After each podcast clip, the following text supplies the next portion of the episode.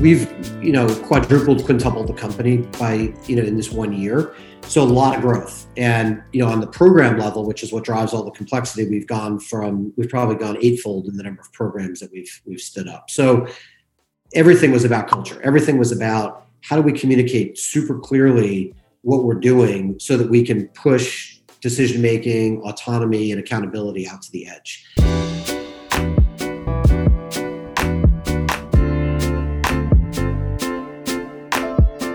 Welcome to Startup Health Now, the podcast where we talk to the entrepreneurs shaping the future of health and discuss the health moonshots they're working to achieve. I'm Logan Plaster. Today's episode is a conversation with Murray Brozinsky, CEO of Conversa Health. Before COVID struck, Conversa was working with big health systems, supplying them with a type of chatbot that kept patients and doctors connected between appointments. It turns out a few well worded and well timed questions, even if they're automated, can improve care quite a bit and reduce costly bounce backs. When COVID hit, Murray and his team knew they had the technology and the institutional relationships to really make a difference. So they quickly scaled up multiple COVID specific products using automated chat and have seen massive growth in 2020 as a result. This conversation with Murray was pulled from a recent expert office hour, which was attended virtually by an audience of founders from the Startup Health portfolio. We dig into how Conversa was able to stay nimble and grow in spite of uncertainty, and our founders weigh in with their thoughts as well. Hope you enjoy.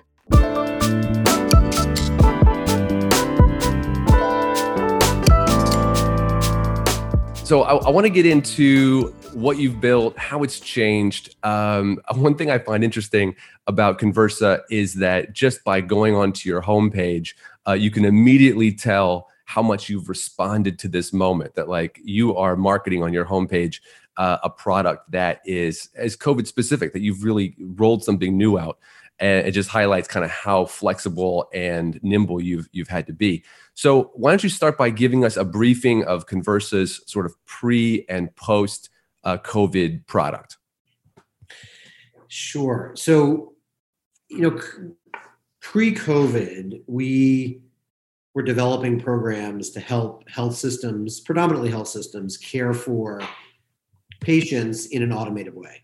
So, chronic care patients, um, patients that are preparing for procedures or surgeries, for patients recovering after surgeries or procedures, um, patients dealing with acute events.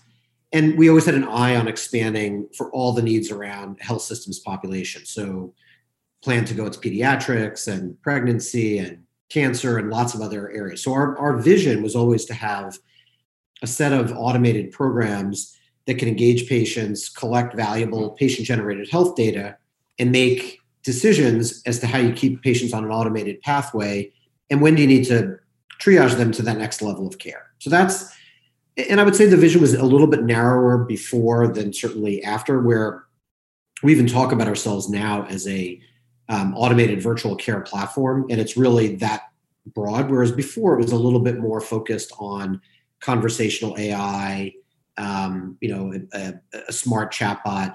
But now we really have expanded the the vision of what it could be. So that's that's our current engagement model, but it's really tied to a pretty sophisticated analytics platform that makes these decisions about what's the right next step for a patient. And then when COVID hit, it was like everything went dark. It was sort of like we, you know, got some advice from the investment community and our own investors that said, don't move into COVID. You don't know what it is. You don't know how long it'll last. You don't know if anybody will pay for any products to support it. And really, what you should do is cut a third of the workforce and hunker down for this kind of nuclear winter until we know what's going on. And and that that was actually pretty common advice if you looked at the Sequoia letter that went out and you know, in other industries, I don't know that that's necessarily the wrong advice because you have to worry about survival of the company. But we're in healthcare. We couldn't see, but we sort of said we have a North Star, and our North Star is to help health systems and frontline workers care for patients, their care and their health. And we saw that capacity was immediately the biggest initial problem.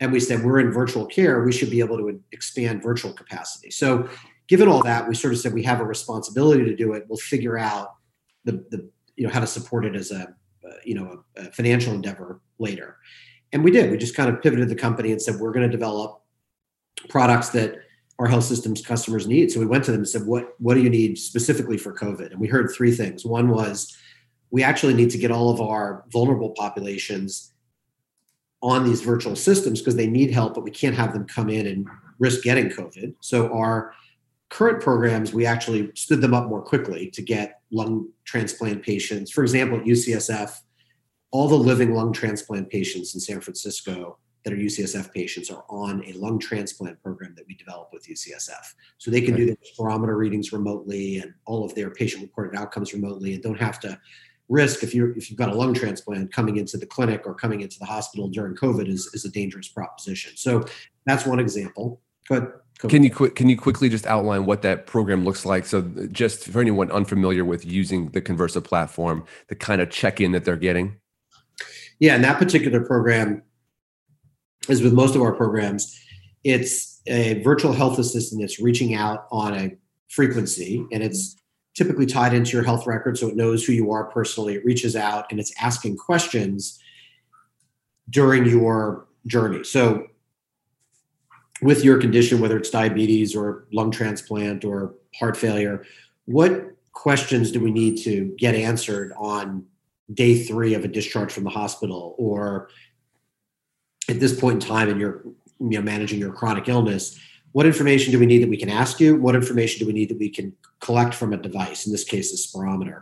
And then it takes that feedback and in real time, it it basically analyzes it and says, Are you on track? And if you're on track, it provides personalized motivation for you to continue and tell you what the next step should be.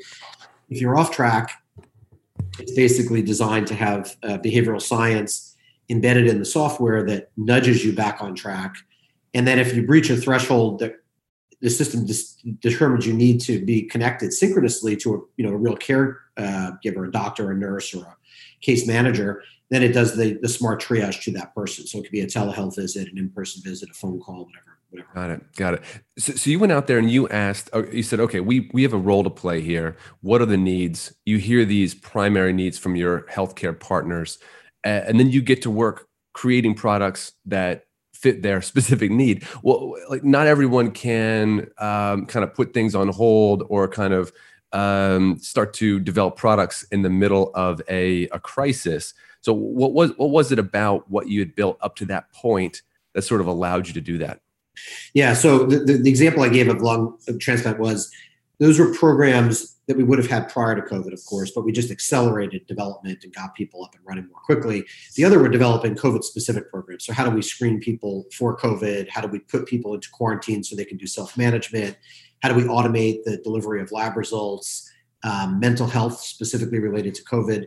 So, in our world, we have a platform that's designed for these automated delivery of these automated programs. And then the creation of the program itself, we have a whole library that we can pull off the shelf, like heart failure, diabetes, that we quickly configure to the way that a, a particular hospital system delivers care.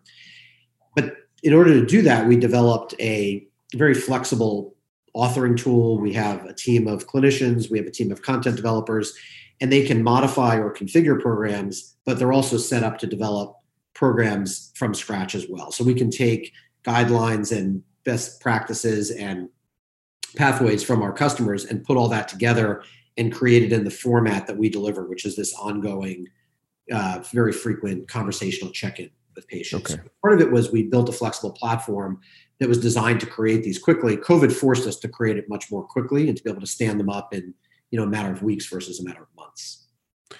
What were some of the challenges uh, that you faced trying to be that nimble, trying to create new products in April when some people were kind of going dark?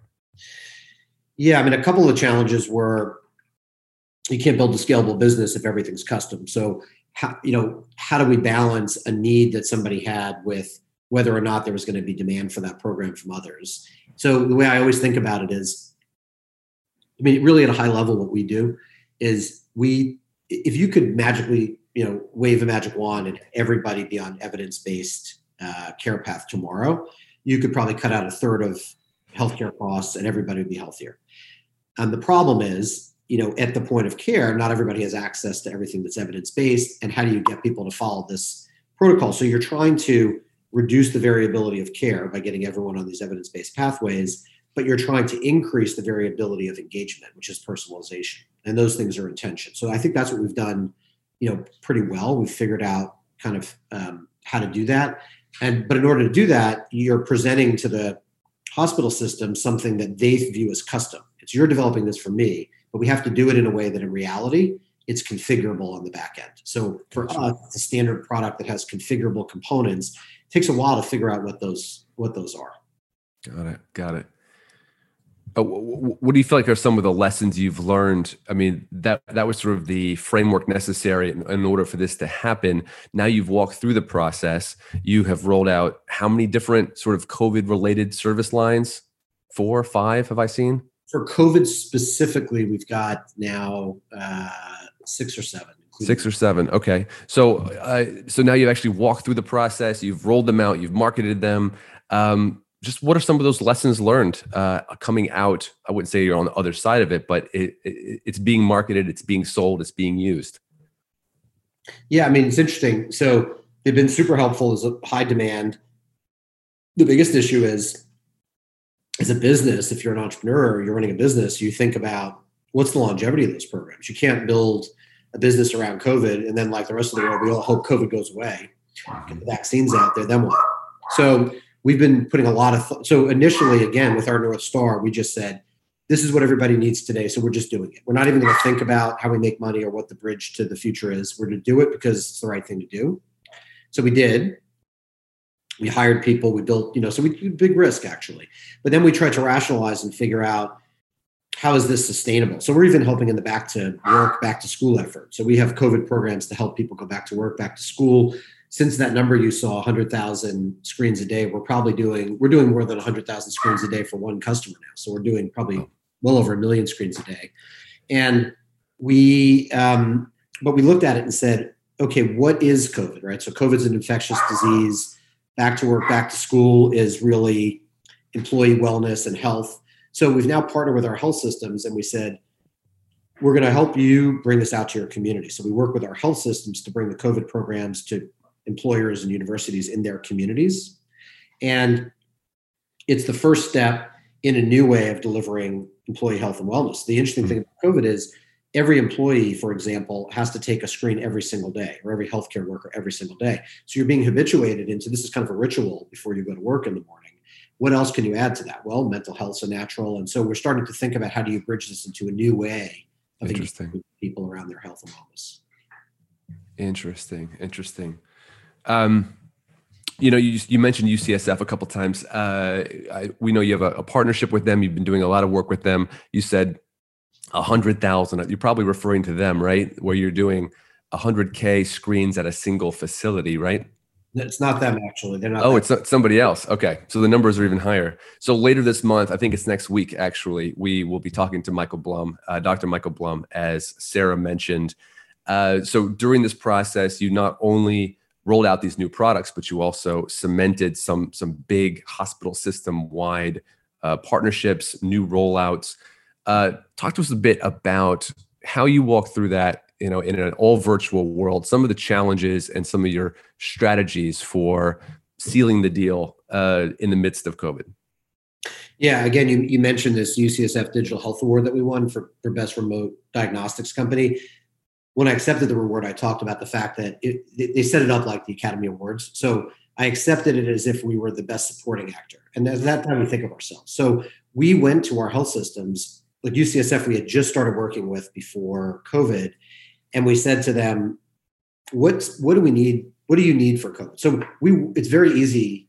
Nothing's very easy. It's easier to build a solution if you're building it with the people that have a problem.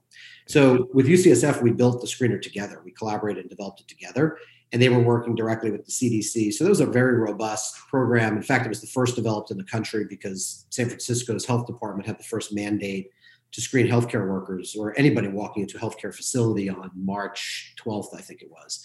And so we literally launched this on March 19th. It was that quick with them. Wow. Wow. And we did the same thing in New York. We worked with Northwell, and Northwell treated more COVID patients than any hospital system in the country because they were in New York. And um, their biggest issue was their call centers started to get overwhelmed in delivering lab results. So we automated the delivery of lab results using our program, but we did it with Northwell. So that was a collaboration done with another health system that had a very specific problem. Um, our quarantine program was built in concert with uh, UNC Health in North Carolina. It was another hotspot. So those programs were built quickly with partners who already had a trusted relationship with, and then they were put in our library, and lots of systems and and other uh, organizations now use them. But it it to your point, it helped further you know build a really really tight relationship with our customers. Um, but the, the reason was because we went to them and said, let's build this together. And that's why we built, we've built all of our products in, in concert with our customers. Um, let's shift gears slightly, although it's completely related, and just talk about um, some operational challenges. You, you, just talked about rolling things out so rapidly. Uh, I'm curious, kind of what about Conversa that you had already built allowed you to be nimble enough? And then, sort of secondarily, what did you have to do to manage that during COVID? I mean, how did you manage such a flexible, rapid um, rollout process? Yeah, uh, first of all, I would say we weren't that nimble to begin with. We, we kind of learned quickly, and and uh, you know we started out just you know all in sprint. Then we realized this was a marathon. We had one of our project managers said, our product manager said, we really have to make this a relay race and figure out how to work in shifts and hand things off, or we're going to burn everybody out. Which was a great insight, and we did that. And um, we, as a company, the mind shift that we're and we're still making it, but this forced us to go more quickly. I think we were more of our solution was much more of a service, right? So we were we're very good at high touch and servicing and customizing, and there's no way you can do that and serve you know these market these customers that quickly and you can if you're going to scale anyway but it forced us much more quickly to move to more of a product mindset with this notion of configuration. So you as the customer getting something that you believe is customized for your needs, but we had to figure out a way to do it so we could do that with everybody. Um, and then there were some compromises that we had to make where we recommended, we said, look, you know, normally we would get in and integrate with your EMR and integrate with your CRM system and integrate with all these remote patient monitoring devices. If you want to get COVID up in, you know, in days or a week, we would recommend you don't do these integrations. And we were very good at communicating the trade off why you should make those decisions. And so a lot of these were stood up as standalone programs, and then we do the integrations later. The other thing we did that was pretty innovative is we, we didn't go out there and just start selling COVID products. We didn't think that was good business. What we said was, we're a small company. We can only work with existing customers. So if you become an existing customer of Conversa, you can use all of our COVID programs for free. So join the company, subscribe to our platform or our company. And that was a, a, great move for us because it allowed us to say, all right, people are making, they're making a commitment, even though collectively health systems were losing $50 billion a month, right? All the way through recently. And we said, but if you make this commitment because you believe in the future of virtual care, then you can just pick the COVID programs you want and we'll get you up and running in days. That that's mm. the way we approached it. So we we deferred all the integrations to later, but these were customers that we knew wanted to wanted to utilize this platform in in other ways once they were past the the, the urgent need of COVID. And that turned out to be a smart move. Uh, that worked for you as a strategy? It's brilliant. Yeah. Very interesting. Uh, I, I love how you talked about it going from a sprint to a marathon to a relay race. I actually haven't heard that before, although I'm sure I'm sure it's been been used. But mm-hmm. um, that's awesome. Uh, what about just like team management? Just like learning how over the last six to nine months, not only to roll these products out, but also to um, to manage well, to uh, keep your company culture strong uh, in in these odd times.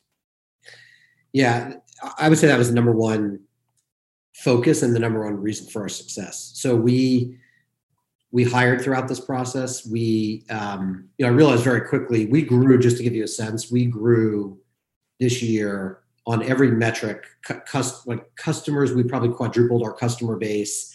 Our our um, annual recurring revenue, which is kind of a metric that we use um, as, as kind of a software as a service business, has grown about 5x. So we've you know quadrupled quintupled the company by you know in this one year so a lot of growth and you know on the program level which is what drives all the complexity we've gone from we've probably gone eightfold in the number of programs that we've we've stood up so everything was about culture everything was about how do we communicate super clearly what we're doing so that we can push decision making, autonomy, and accountability out to the edge.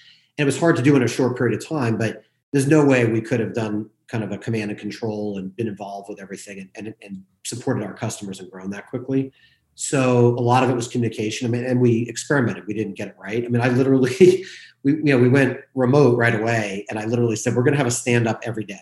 So we did stand ups every day. We moved to twice a day at one point. People were like, "You're killing. You know, we can't do this." And now we're you know at a more leisurely, once a week, full company stand up, and we have you know scrums, of course, you know, uh, daily around the company. But a lot of it was around communication. Um, we we use Zoom, we use Slack as our kind of two core communication tools. We use Confluence and Jira and some others for more specific. How much did you hire? You said we we hired. Well, it's interesting. We actually came out quickly and said we're not going to lay anybody off. So we made a commitment. Um, there were performance issues and you know fits, and you know we were working hard. So we certainly had some replacement going on, and then new. So we hired among the two, we probably probably hired 20-ish people. Wow. Over that period of time. Yeah. And um, yeah, it was a lot. And so so getting a real rigorous onboarding process so people get up to speed quickly, improving communication. Um, we're moving this year to OKRs, uh, which are you know um, uh, objectives and key results, which is kind of a management tool. We've been using it sort of informally. We're going to crystallize it. So we we started to implement a lot more process, a lot more communication. Um, but we also said, you know, hey, here's some problems. We're not communicating well between our client operations team and our engineering team. There's too much commitment being made and, and not knowing sort of how to prioritize it based on these very, very short timelines. And so we actually threw it out to the company. We would say, let's get a cross functional team who wants to be on it and people would just volunteer and then they would come back with recommendations and so we really spent a lot of time on the culture we, we introduced a, a, food service where uh, there's a certain amount of money at a grubhub account that people can order every month but with a twist we recommended that people gift it to their colleagues who are working hard and the vast majority of every month of, of those orders is actually employees gifting it to other employees rather than using it for themselves um, cool. so we it was interesting. We just went around uh, right before Thanksgiving. We did a stand up, and we we have guest speakers. We do all sorts of creative stuff, but we dispensed with all that, and everyone went around and talked about what they were thankful for. And I got to say, I was crying. I mean, it was really heart you know heartening to hear uh, how people thought about the culture. We really turned the culture around. Companies. Mm. Yeah. Uh, how big is your team in total? We've got uh, almost forty people. Forty people. Okay, a nice size. Um, a great question here from Unity before I ask it, um, uh, or he can if you'd like. Uh, a reminder to everybody this is your time to throw questions into the chat. I'll call on you and uh, and, and ask Murray more about uh, this this past year, their 5x growth. Uh, they're, they're very busy 2020. Uh, Unity asks about post COVID, what do you expect has truly transformed? versus what goes back to the way it was? Yeah, that's a really good question. I mean, I look at telehealth as a bit of a barometer. So, you know, telehealth growth went, you know, from less than 2% utilization of telehealth in terms of total visits to 60% in some cases, 90 to 100% in March. And if you look in certain cases now, in-person visits have come back to where it was pre-COVID in, in, in, certain places, and telehealth has actually dropped much more than people would have expected. Hmm. And so you look at it, and, and although people had experience with it, it's a good it's a good experience. You know, habit forming takes a long time, and so we expected there to be regression to the mean, not knowing where the mean is, and it looks like it's lumpy. Right, in certain areas, it's going to be much higher than in other areas, but um, you know, I look at that as a barometer. So I think from our perspective, this notion of automated you know virtual care we have a lot more people because of covid experienced it. So here's an example. At ucsf because because all of the employees use the the uh, covid screen to go to work every day they have experience with it. So when we are now introduced to a new service line at ucsf the person that we would normally go into and explain what we do and talk about what the experience would be for their patients they say oh that's is this the same is this the same uh, you know virtual health assistant i'm using to go to work every day? And we would say yeah. And so immediately they've had a personal experience with it. Got and it. that's what's really changed. A lot more people have had a lot of personal experiences and they can see how it works and helps in their care and make that connection. The example i just gave was from a provider who would need to roll it out. But um, so i think it's, it's a really good question. I'm kind of fumbling around the question. I think i think there's profoundly there's going to be much more rapid rollout of these kinds of remote programs. Um, what stays the same though? Um, you know, like anything else, I don't think I don't think that automation gets rid of people and functions. I think it gets rid of activities that some of those people do. So I think there'll be a lot more people practicing to the top of their licenses. I don't think you're going to see a you know a wholesale change out of, of these AI and automated systems for people, like you will in, in some other industries, it absolutely is the case. But here, I think there's going to be a lot more uh, augmentation. Um, and so I think you're still going to see a lot of the roles that people have played. I just think that they're going to be able to spend more time focusing on those, you know, unique activities that humans do well, and a lot more offload into these AI systems um, yeah. that people do much, much more effectively. Yeah, interesting. This is a um, sort of another side of the same coin. But you said in, in, in, an interview not too long ago that the pandemic has laid bare the vulnerabilities of the health system, and um, and I wonder um, what you see as the vulnerabilities. Obviously, some of those uh, Conversa stepped in, and you're part of the solution. And there's and there's many that still exist. It's just still like laid completely bare. And I, I wonder, just given your vantage point, what you see as some of the top challenges, those vulnerabilities that are still there, that are opportunities. Um, you know, this is a call filled with uh, health tech entrepreneurs trying to meet the challenges in the same way that Conversa stepped up. So, what do you see as uh, some of the vulnerabilities that that persist? Yeah, I think I think capacity is still the biggest one. And we're seeing it now. You're, you're seeing the resurgence. Everyone's been through this once. Many health systems, we talk to Northwell all the time, they said, we're going to act as if we're 100% sure there's going to be resurgence and we're going to test the previous peak of March. They, they just planned on it.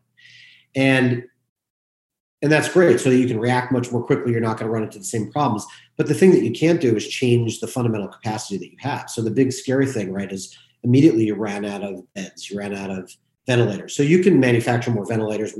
People figure it out. Let's let's be let's get better at that. Beds harder, right? You're not going to make more investment in physical plant. We're already spending too much money, but it's the people that's the problem. It's the mm-hmm. shortage. You always hear about this. We're going to have a shortage of nurses and primary care physicians. What we haven't really even thought about until COVID was what if we have these spikes where all of a sudden we need this capacity of healthcare workers. So in order to deal with that, and, and that's where we came in on the virtual side was how can you do a better job of keeping those people out who can be kept out? So how do you do self-care? How do you provide ongoing check-ins to make sure only those people that need to be in taxing those resources are in taxing those resources? And I think there's a lot of opportunity in that in that space. Got it. Got it. Um, you sort of touched on this earlier, but also, also what I'm hearing from you is opportunity to uh, bundle uh, these concepts together where if you create habits around let's say a screener tool you you start you said there's going to be these layered opportunities. What else? Um, I, would be curious to know if you kind of play that out a little bit and even beyond conversa uh, where do you see that going? If you're able to layer on additional touch points for either a worker or really anyone touching the healthcare system through a chat kind of i don't know wh- how do you play that out well, yeah. So in two ways, the example I was giving you was, you know, more in the health system serving their community, so employers and schools. And in that case, I mean, the big epidemic we see, it's already been an epidemic, but COVID has really um, amplified it, is mental health, right? Mental behavioral health, huge demand. We, we created a program called the COPE program for healthcare workers, where stress, anxiety, and PTSD, specifically brought on by COVID, and it quickly assesses and gets you to resources that you might need. And we have way more demand than we anticipated for it. And, um, you know, obviously that extends to patients and just general community. We're all stressed. And so that uh, and there's probably I think there was more. You guys probably probably from startup health. I think more money has gone into mental health and digital health than any other category this year. Um, and it's not a surprise. I think there's a lot of opportunity there, and so we're we're going to get get into that in a bigger way. Um, and then in the system, though, like what are the touch points? You know, we've built this as a platform. So we our, philosophy is every single patient, every single person ultimately should have this virtual health assistant. And in many respects, it's keeping you healthy. It's identifying earlier and earlier when to intervene and escalate you to that next level of care that you need. And so that rationalizes the limited capacity and resources.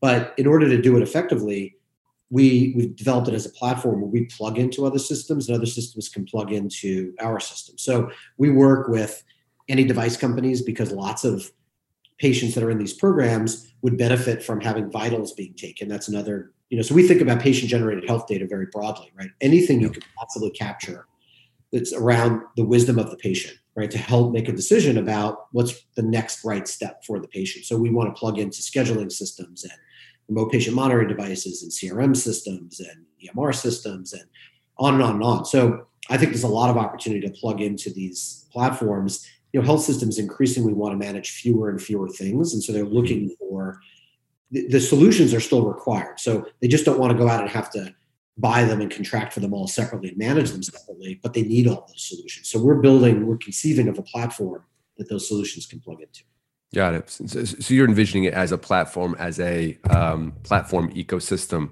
with um, best in breed solutions plugging in to what you're doing.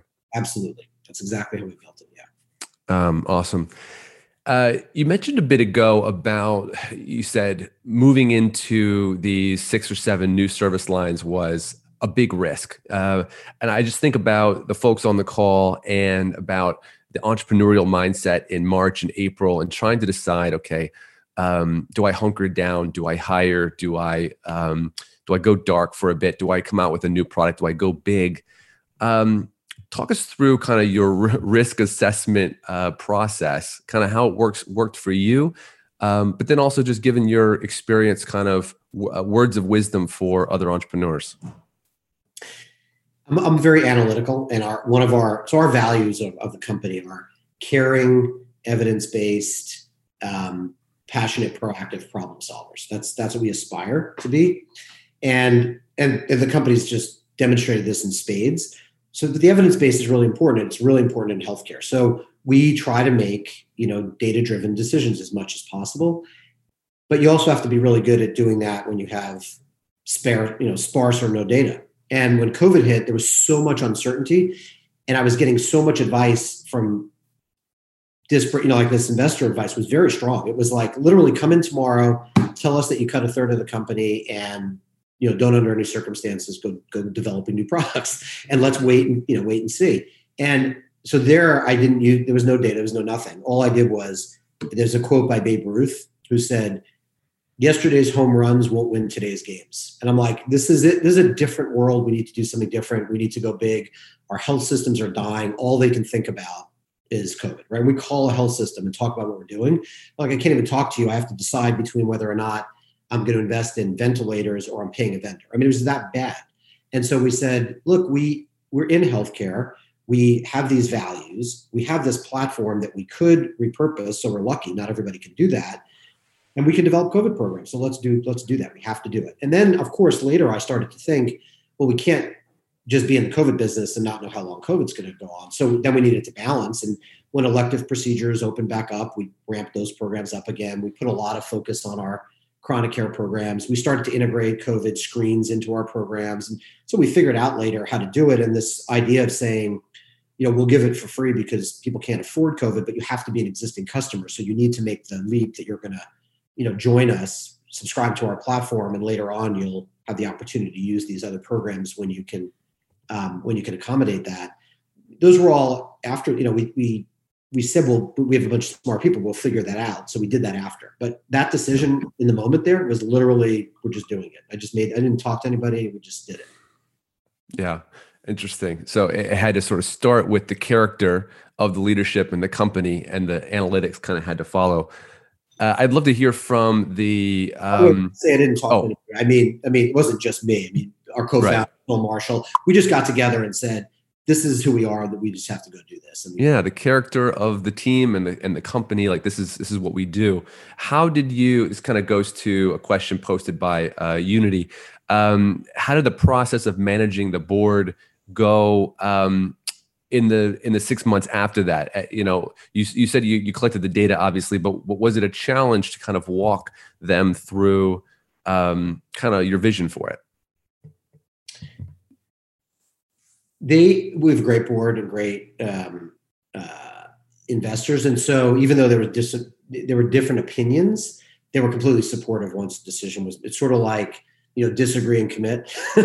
And so they they they supported it and then you know, obviously we said we're going to figure out the business model as we go. We came back and then we were very deliberate and thoughtful about this subscription model that we rolled out and um, how we were going to bridge to, you know, when we started to look at what percentage of our business was COVID versus not, how we were managing that. So we, we came back and we were very thoughtful about how we were going to do it. And we, we still, we, we actually laid out our plan. And even though it was very easy to say, nobody's going to hold us to a plan. You know, lots of people just, you know, we, we said we're not actually changing any of our guidance. We, it's going to be harder to make it, but we're still going to manage the company financially quarterly. And we were very deliberate about it. So we've, and we were lucky in this regard, but, you know, we beat our numbers every quarter, top line, bottom line throughout this process because we stayed very focused. Once we made that decision, we said, now this is what we're doing. So now it's incumbent on us to build a responsible business model around it. So we spent a lot of time doing that right after.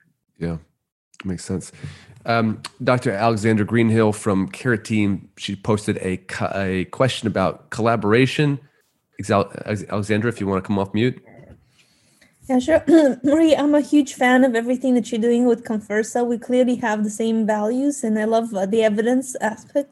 So, that vision you described about a ecosystem and sort of uh, making it easier for people to combine all the elements, I think that there may be an opportunity to figure out who and how within the army of uh, health transformers um, can collate because in real life i'm a physician and i help patients within a team of people. What if we imagine the same experience digitally and say each one of us contributes something unique and different but together we can be more helpful to the system?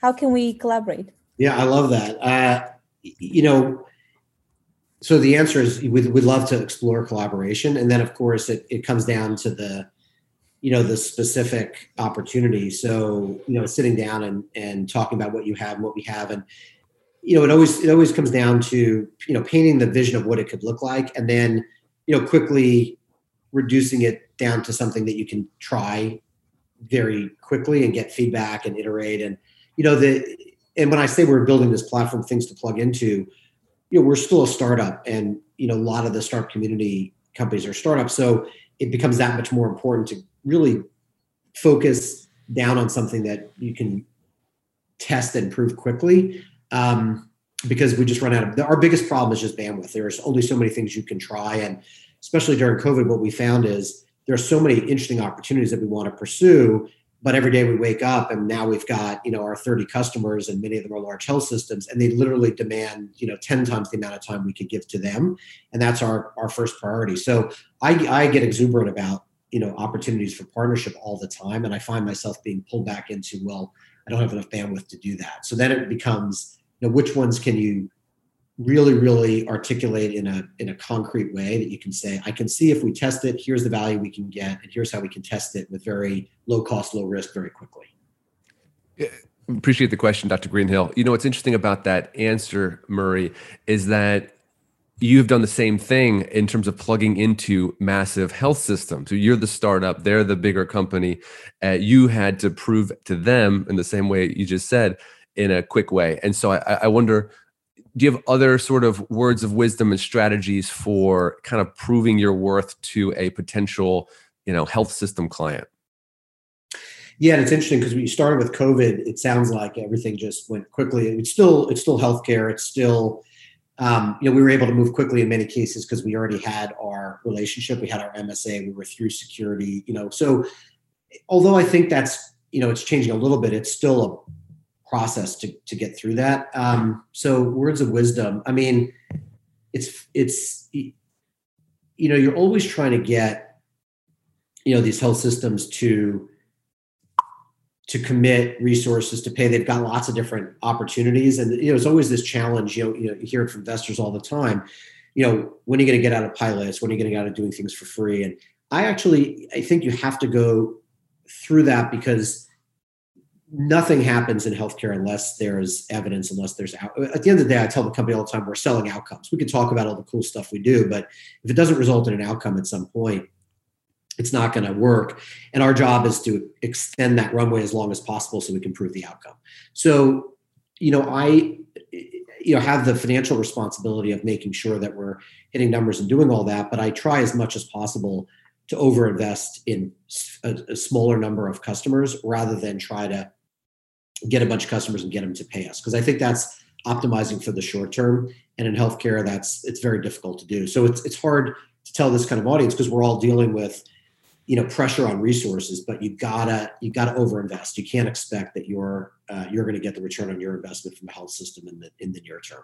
It's you know we've been working with northwell for four or five years and we're just now getting to the point of you know i feel like we're getting the payoff on the investment we're making in northwell. We're still investing in our big big customers today yeah, that makes sense. Um, I mean, that's kind of a good segue to thinking more forward looking, looking at 2021. This, this to me, and maybe, maybe you can agree or disagree, it feels like a very unique December coming through what we've been through and thinking about 2021. There's some hope on the horizon in terms of vaccines. We're going to get through this. Uh, a chance to plan for a very different future than what we just went through. So, kind of, what are you? What are you excited about? What are you anticipating about 2021 for the company, and really kind of the the world that you're operating in? Yeah. So, on the one hand, we whoops, still have you there. On the one yep. hand, we are we're making investments in um, core elements of the platform that that are critical delivering on the promise. So we we just did a whole user our user experience is very good, but we just did a whole user experience redesign based on all this input that we've gotten very rapidly from now millions of users. And so we're going to roll that out uh, early this year. We're making big investments in integrating with other systems, so supporting many more connected devices and different EMRs. So integration, we're all we're a data company at the end of the day, so it's all about better user experience to collect data. We're asking patients integrating with devices to collect more data, integrating with EMRs to collect more data. Um, and then we're, we're very excited about investing in some analytic capabilities. So, you know, we virtualized the act of, you know, having someone sit next to you and ask you questions every day. That's really what we've done. Yeah. And if you're doing well, we provide you guidance to keep going. And if you're not, we identify that early. Well, the next step for us is to say, you look like you're doing okay, but based on all this other data we have, we can actually predict that you're going to decline where the probability of a, an adverse outcome has just gone up and we can intervene earlier. So we're going to do, we're, we're investing pretty heavily in predictive analytics as the next step for us as well. And, um, you know, we're also monitoring the, we're going into other spaces. So mental health was one, pediatrics is a big space for us this year.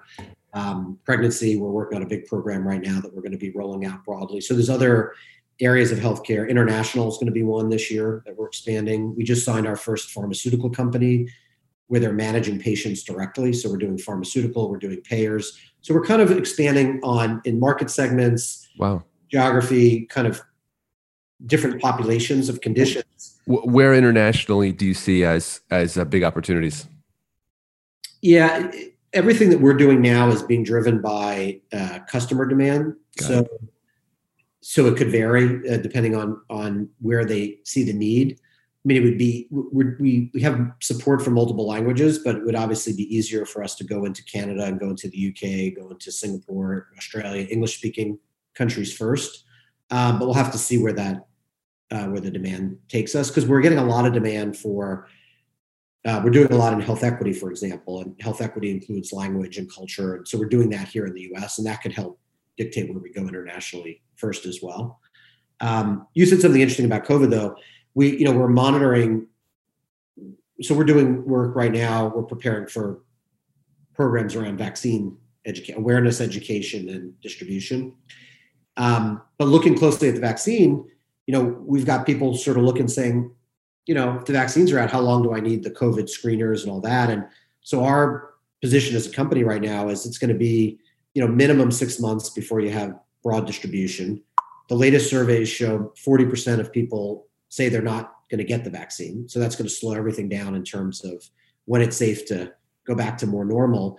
And if you actually look closely at the vaccine data, although it's really compelling, it's not about reducing transmission. There's no data about transmission. It's all about getting the virus and the severity of the symptoms of the virus. But if someone has the virus and gets the vaccine, there's no data that talks about what their communicability impact is. So we put all that together and we say, you actually need to mask, distance, and use these protocols like screeners, even with a vaccine for a minimum of another year, maybe even more so because the symptoms will be subtler. You need, some tools to pick up the subtler symptoms to make sure someone's not contagious. Mm. Very interesting. Well, it sounds like 2021 is going to be an active year. International expansion, new new markets. Um, I know for a lot of entrepreneurs, 2020 was was more of a speed bump than a catalyst for massive expansion. For for some, it was, uh, and for for others, it wasn't. And I wonder, just kind of going through what you've been through and just your experience as a manager um, what would be some of your words of inspiration for an entrepreneur uh, who maybe experienced a different type of 2020, where this was a real punch in the gut, and um, you know is still wrestling with some of those big risk questions?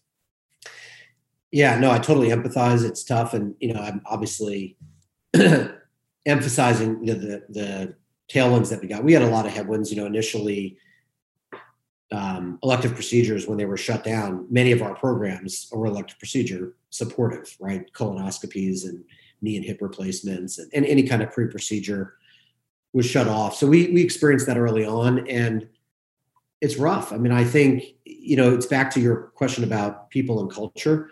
Everything starts there. I mean, we we we couldn't do anything without having the right people and making sure that we put you know the the trust in those people backed by the processes and everything else that you need to make sure um, that everybody's you know walking down the same path. So i think the same thing if you're you're hitting the you know the the punch to the gut which i think is the vast majority of people out there i think it's about survivability. I think you do need to figure out first and foremost how do you extend that runway? How do you make make it be honest with your people and, and, make it safe. So it doesn't mean guarantee that you're not going to let anybody go if that's not the truth, but get out there, do it in a humane way, make sure that the people that are going to be with the company that are going to, you know, be core to making it successful, you know, feel that it's a safe. If you got people in the company that are worried about what's happening because you just got punched in the gut, then you're not going to have people focusing on on solving problems and, and driving things forward.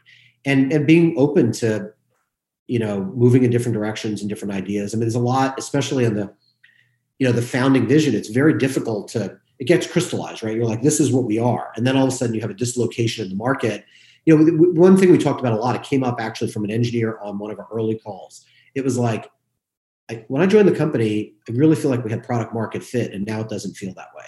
And i was like wow first of all you know great point. And totally right how could we have possibly have product market fit. We had a product that we worked for six years to fit a market, and then the market just got completely dislocated. So of course we didn't have it, and we had to figure that out again. Mm. Thank you so much, Murray. Uh, appreciate your insight, your vulnerability, and honesty about the, the, year that was, and we're excited to to see what happens with Conversa and what you build in 2021. So thank you so much for your time today.